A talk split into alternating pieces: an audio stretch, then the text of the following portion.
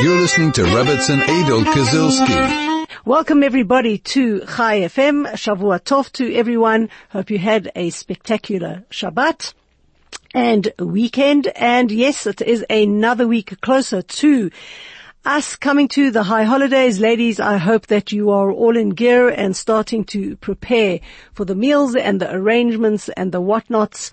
Um, time's going to fly very, very fast. And before we know it, I think we're going to actually look at it in hindsight. Um, that's how fast time flies. So uh, today we're going to continue with our Tehillim.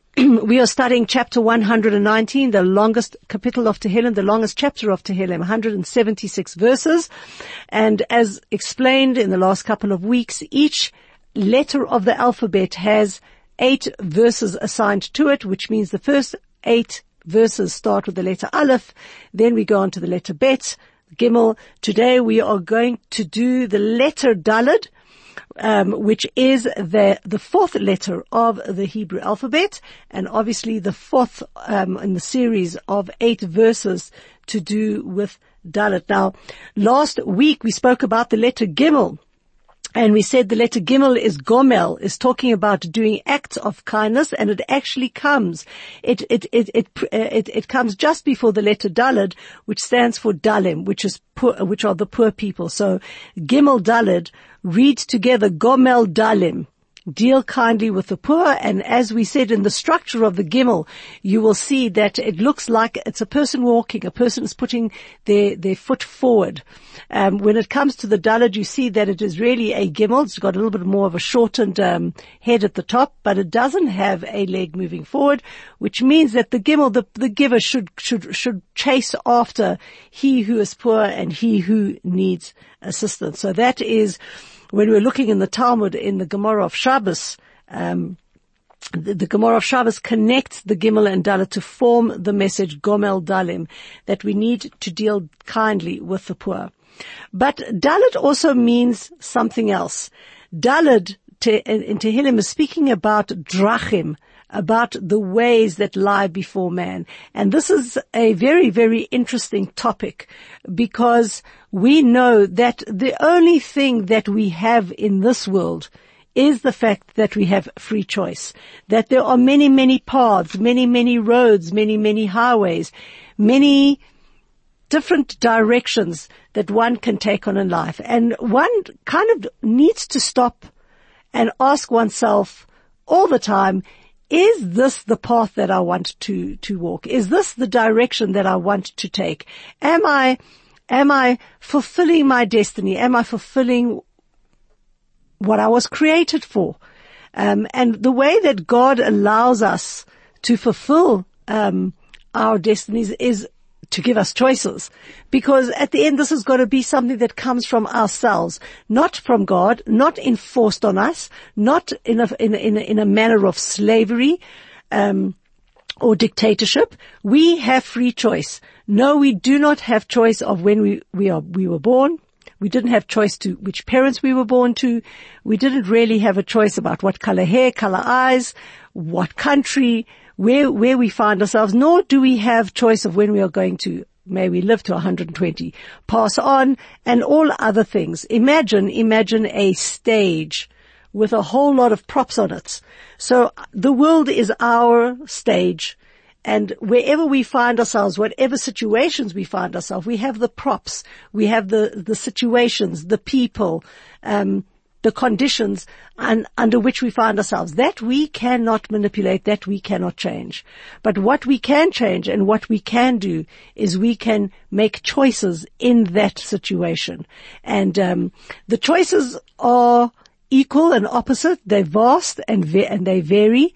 And um, that's really like the entire purpose of creation is put a person in on a specific stage and let's see how they play out that, that situation. And we hope and we pray that we make right decisions, that we, we, we decide correctly, um, how to handle situations, how to behave, um, our actions portray our inner intent and we get things right. And you can kind of like almost just imagine in your mind that that is what it is on a daily basis. We have scenarios playing over and over again. And what's very interesting is that if you are pretty intuitive, you will notice and see that those parts of us that are our Achilles, our Achilles heel, those parts where we are weak, say we tend to, to get angry or we tend to be fearful and, and anxious about certain things.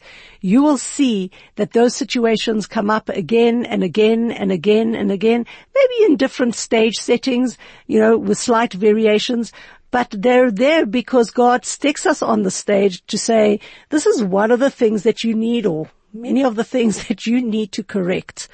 Um, and hopefully we don't fulfill the adage of what, uh, good old Einstein said. I love the saying. He says, um, insanity is doing the same thing over and over again the same way and expecting a different result. Many of us go through life, through the stages of life, sitting on the stage of life, through the circumstances, and uh, you know we keep on reacting the same way to whatever situation comes and you know comes our way, and uh, it's not necessarily the right reaction, and then we get the wrong reaction back again, and then we say, "Wow, life has dealt us, you know, bad stuff," or you know, can't can't get over it. This is really the game of life Find yourself on stage. Imagine yourself an actor with the situation, the, the, the, props that you have, your family, your friends, your money, your life, your, your, your work, all of that and choose what path, choose what derech you're going to take. And that's really what the letter Dalit is all about because Dalit is the same as the word Delet as well, which means door. And really we kind of like open one door, which will you know, open to another door and open to another door. Or if we're using the analogy that I, that, that, that I've been trying to portray, we'll go from one stage to another stage to another stage to another prop to another prop. And we're needing to open up that delet, that door, the doors, the opportunities in our lives, and we need to create positivity and we need to create, um, we need to, let's say, because we need to make choices that allow us to create um, circumstances where we have raised godly consciousness in this world and spirituality. And uh, if we fail, we will may see doors close in our face. We may see the same door keep on opening until until we learn that lesson. So the verses that pertain to the letter Dalad um, in Kuf Yud Tet, in um, the, the, the chapters of Tehillim 119, are an expression from King David begging God to open the door that will open the way for him to achieve the path of truth. And today, if you really think about it, the path of truth is not so clear. Um, there are many truths that, that people follow. And, uh, you know, many times I think to myself when I hear people talking about this is a truth for me or this is my truth. How can we ever divine truth how can we ever work out what is the correct truth? I think that the answer is that truth has to be absolute. It has to be something outside of yourself. It can't just be your truth because then any truth is true. Any lie is true. You can, you, you can go make, you can prove anything to anybody. You need to find yourself a set of morals, of, of guidelines, a paradigm through which you can function that is absolute, that it's, it's outside of you and that you know that in keeping it, that is absolute truth. Even if at times it goes against seichel, it goes against your intellectual abilities or your ability to, to wrap your mind around it. Um, and that's really what Torah comes and teaches us. It gives us the absolute truth. It gives us what God wants um, for us to do. And in that way, we hopefully open up the doors of the proper way to, to function in this world. You're listening to Rebbitzin Adel Kazilski. Welcome back, and uh, after that introduction, um, we are now going to go into the eight verses that follow the letter Dalad. Um, and of course, always I welcome your comments. You can WhatsApp on 062 148 2374. You can send an SMS to 34519 on air at chaifm.com is our email. And, uh, if you want to be, uh, brave enough, you can give a call on 074 654 7335. I see that Shalamut has sent an email from, uh, sent us a, a, a WhatsApp. before I answer that, Shalomot, it does not make sense what you're saying. Um, please can you clarify and then hopefully I will answer on air. Right. King David starts as follows. Dafka le'afar nafshi. My soul clings to the dust. Chayeni kidvarecha. Revive me according to your words.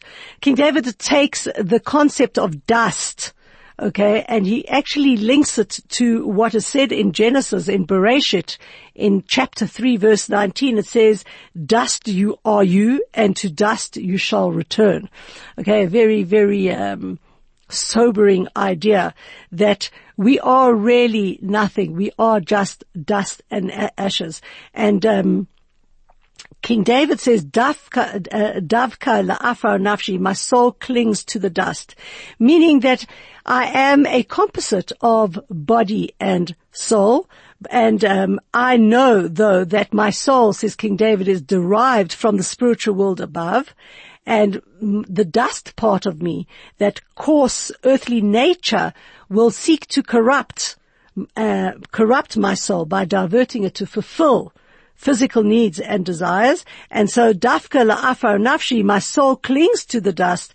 And so he asks Hashem, chayeni kidvarecha, revive me in, in accordance with your words. Meaning that um, my soul is in danger of clinging to the pursuit of dust. That's what David is saying. And so he's asking Hashem to revive him with spiritual vigor. We can get so caught up in our cars and our shoes and our clothes and our houses and our money and our fame and etc. etc. Um, lots of us forget the plot and we pay too much credence to the dust part of ourselves, to the moral crassness, uh, to the the physical crassness of who we are. Uh, here, King David comes and says that as a, as a, as a plea to God that my soul is clinging to this dust. I'm slipping my soul onto that stage of life. And instead of feeding my soul, I'm feeding my body.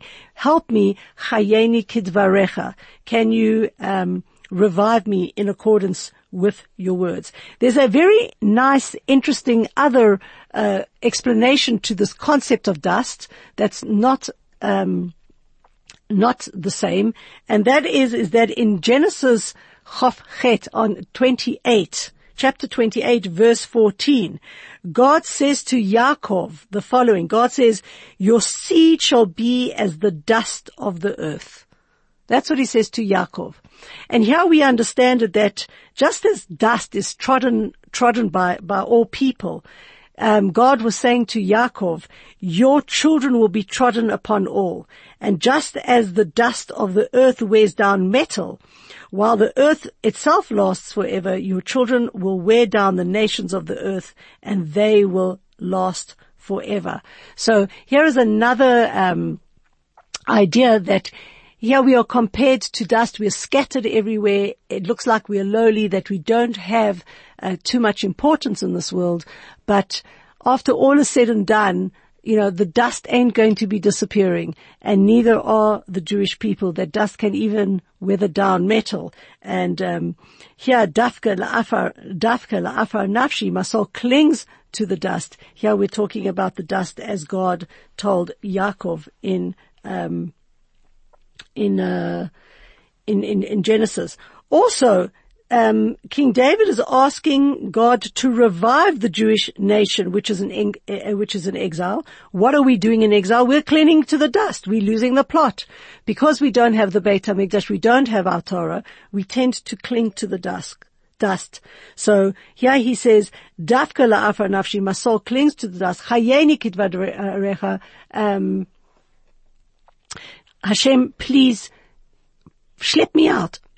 Don't let me lose the plot. Don't let me lose the derech. Don't let me open the incorrect doors by paying so much credence to the, the, the physicality of this world. Let my soul rather chayeni kidvarecha. Let me be, revive me in accordance with your words. Also, one of the other ideas was that David himself often found himself facing the specter of death. We've spoken about that many, many times, how Shaul, Saul and his army surrounded David. Um, David felt that he was doomed. Um, and there were many other times when David's own son Absalom set out to, to, to, to slay him. He actually stared death um, in the face numerous times and found himself in very, very difficult situations. And what he is saying over here is that even though my soul almost bit the dust, I almost died. I know that the only way I survived, says King David, Chayeni kidvarecha, I have uh, been revived because I listened kidvarecha according to your words. The second verse, which is verse 26, reads as follows. Derachai siparti v'ta'aneni lamdeni chukecha. I have recounted my ways and you have answered me. Hashem, teach me your statutes, your chukim. So here King David was lamenting. He said, I know, I'm cognizant of the fact that if I followed the only one true derech, the only one true way of life, I would have no problems. But, and this is what's so amazing about King David is that he was so very human. He so understood, um, his downsides. He said, I followed many, many ways, some good, some bad, and this has brought me to sin. Nevertheless, I never tried to conceal anything from my maker. I always pleaded for divine guidance. So, drachai sipati, I have recounted my ways, meaning that I have done tshuva. I have, I have asked and confessed my mistakes, and I'm asking you, Hashem, to show me the one true way. And what happened? Ta'aneni, you answered me. And this is very much connected now with the, the, the days and weeks preceding Rosh Hashanah where the king is in the field, where God is more accessible to us, where we're supposed to be taking an, an accounting of what um, you know, what we've accomplished, what we haven't accomplished, our downfalls, our shortcomings. And we've also got to say, Dirachai Siparti. We have to tell our story. We have to turn around to Hashem and say, listen, I've messed up. I've, I've done this wrong and that wrong and that wrong. And our prayer is ta'aneni that Hashem will answer us, v'lamdeni chukecha, that Hashem will teach us, um, His Torah. Now, very interestingly, the word chukecha specifically is used. Lamdeni chukecha. Um, you, you, you teach me your statutes. We know, we spoke about it a couple of weeks ago that there are three types of Torah laws. There's the mishpatim, those civil laws that everybody understands, not only Jewish people, but the Gentile world as well will embrace it. Then we have the edut, the, the those, um, laws that are testimonies. They testify to a historic event or testify to, um, something that, that has happened and then we have the chukim, those laws we don't understand. So the question is like this. If King David is saying, Derachai siparti, I have recounted my ways. I've told you where I've gone wrong. Vita'aneni, and you have answered me. You have forgiven me, God. Lam Lamdeni chukecha, teach me your chukim. Why does it not say lamdeni toratecha? Teach me your Torah. Why is he only specifically asking God to teach him those laws that have no um, logical understanding to them. They're unfathomable. Um, and there's a very, very interesting and, and beautiful explanation given that the, the, the Talmud says. They're saying that many, many times in life, when we're choosing a derech, we're choosing a way, we're walking a path, certain events in life will appear as unfathomable enigma. We won't understand it. We won't work out why God has sent this to us now, why we find ourselves in the position that we do. So King David is recognizing that the way that we, we navigate through this maze is by studying Torah because it's the key to comprehending the mysteries of life. Now, he's basically saying to God, Lamdeni chukecha, God give me the understanding understand that not everything is understood. That when I tell you my story and you answer me, when I, when I confess to you what I have done wrong and you answer me, I also recognize in that same breath that I cannot, I am not able to solve all the riddles of human existence. and I choose the, the path, the proper path to follow through my life, even if they are chukim, even if I don't understand them. That was the greatness of King David. He was very humble. He had a sense of masirat nefesh, a, a, a sense of, of self-sacrifice, where he understood that God and Torah is much, much greater than him. And there comes a point in time where we let go, let God. We've got to allow and understand and give space to God in our lives because not everything is understandable by us. He then goes on to say, Um, derech pikudecha havineni. Let me understand the ways of your precepts. Ve'asicha benifleotecha. Okay, and I will discuss your wonders. So what was David praying to, to God? He was saying, Hashem, your, your, your orders are before, before you. Um, and you understand them. I don't understand. You need to help me understand them. Pikudecha havineni. Let me understand the ways of your mitzvahs. You need to help me. And if I get a clear understanding, then I will be able to serve you much, much more fully and I will be able to I'll be able to discuss your wonders. I will be able to relate to them. I'll be attracted to serving you. So it's a very, very deep prayer, a very, very, um, heartful prayer to Hashem that I'm limited. I'm human. I don't understand all of the struggles you have put me in. Enlighten me, Hashem. Show me the way. Um, and I think that this type of thinking is, is pretty powerful. And I'm happy to hear from, from any of you out there, if you have had experience that when you kind of let go, let God, when you go and say, look, I don't, I don't understand everything that's going on over here. Like this is a struggle. This is a pain. This is, this is, this is, this is, this is maybe even torture.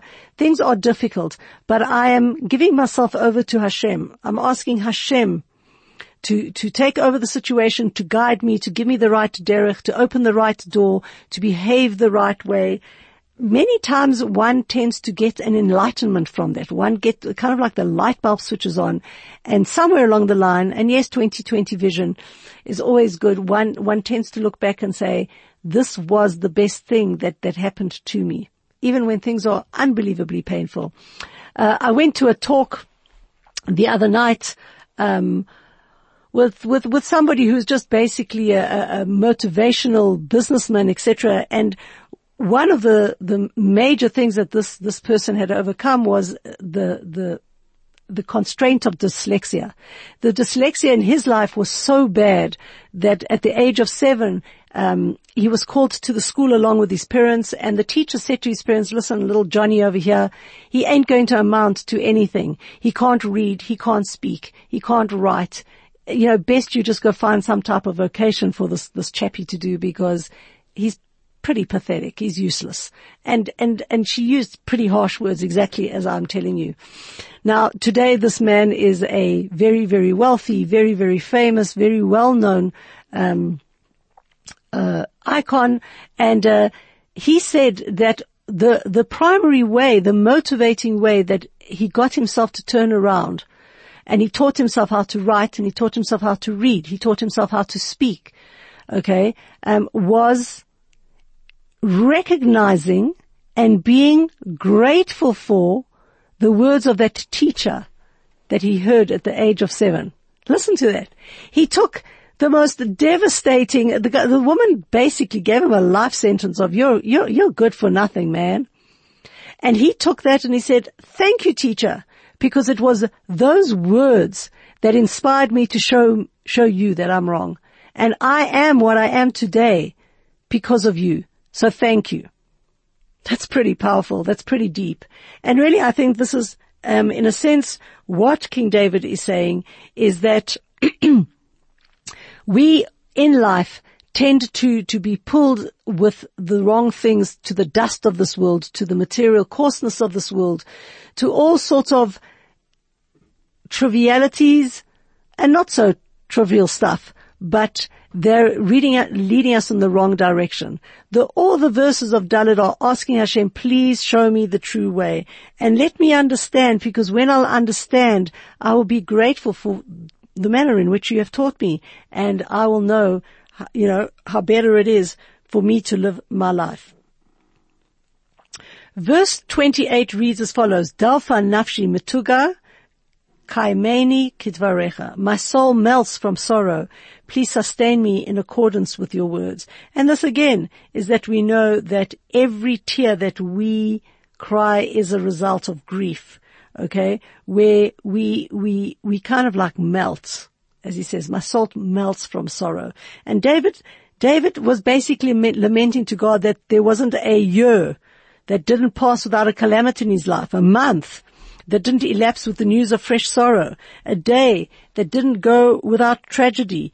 And while all of that was true, he is recognizing that all this affliction in his life was beneficial and it actually, he used that affliction to purify his, his, his basic instincts. And, um, he knew that his soul melted away from the sorrow. It, it, he, he, he moved away and he was able then to kaimeni kidvarecha, to be sustained only and solely by God's word, word. And that again goes back to using the example that I just gave you with a guy like, there were times where this guy was so depressed, okay, so in the hole that he would amount to nothing. Um, he was so entrapped.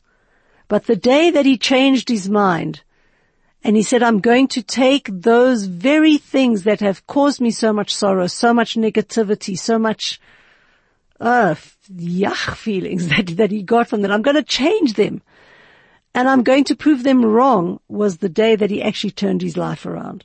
And this is really what King David um, is saying over here. And I think it's very, very pertinent now again that we are in the month of Elul and that we can be energized, we can be motivated, we can be, we can feel connected this way that it, it doesn't matter. No, let me not say that. Not it doesn't matter. It does matter what we have done this year. But it doesn't matter what we've done this year insofar as we are able to change it. And that's what teshuva means. Teshuva doesn't mean repentance. It means to return to Hashem. Take the negative that you have experienced it, look at it, analyze it, ask Hashem to give you an understanding heart and then take it and change it. Let it, let it in it of itself be the motivating factor that will make your life now coming into the new Rosh Hashanah very different. You're listening to Rebbitzin Adol Kazilski. Okay, let's try finish up the couple of verses that we have got for um, the letter Dalid. We are now on 29, Chof Tet. King David then goes and says, Dek derech sheker haser mimeni.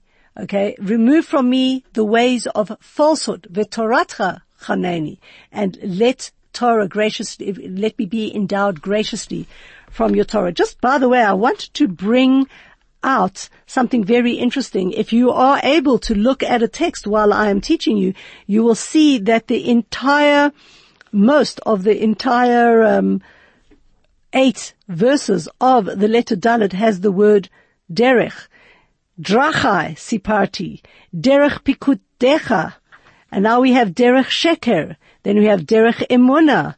Then we have on the last verse the derech mitzvotecha. So you can see that he keeps, he's kind of having a philosoph- philosophical discussion about what's your derech? Which way are you walking in life? What's your moral compass? What are you wanting to get out of life? Okay, uh, I think that this question is asked a lot, and and I think somewhere along the line, everybody in life asks themselves, "Hey, what path am I trotting? So here King David is giving us what verse, what ways are good, what ways are not good. Okay. Derech sipart, dracha siparti, I have recounted my ways is about tshuva.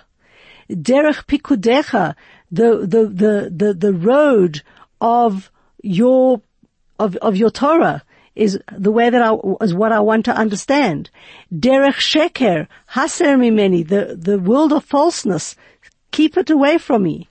Derech emuna bacharti, I'm going to choose a road, a path of faith.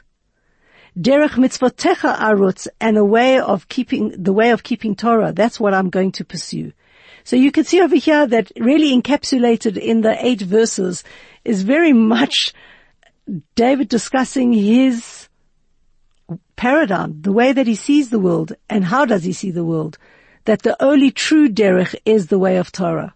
Because with that we are kept away from falseness. We have a sense of emunah, we have a sense of, of, of hope, and it allows us to walk the moral high ground. Now, derech sheker haser mimeni, what David is really saying there, um, remove me from the way of falsehood, is saying clear my path of all the obstacles that will lead to error and to falsehood.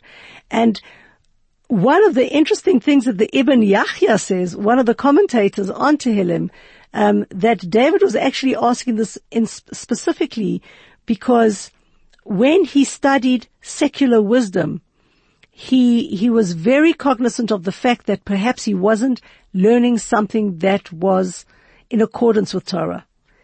And what he was saying here, especially God, when I study secular wisdom, I need divine assistance to save me from error and misconception.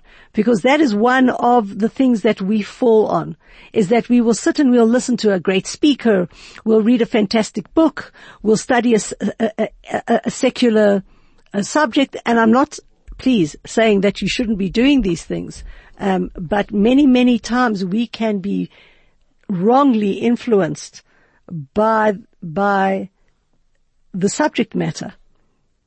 So whilst we need secular wisdom to run our lives um, and to earn parnasa, to earn livelihood, we've got to be very, very careful that we don't fall into that trap of sheker, of falsehood.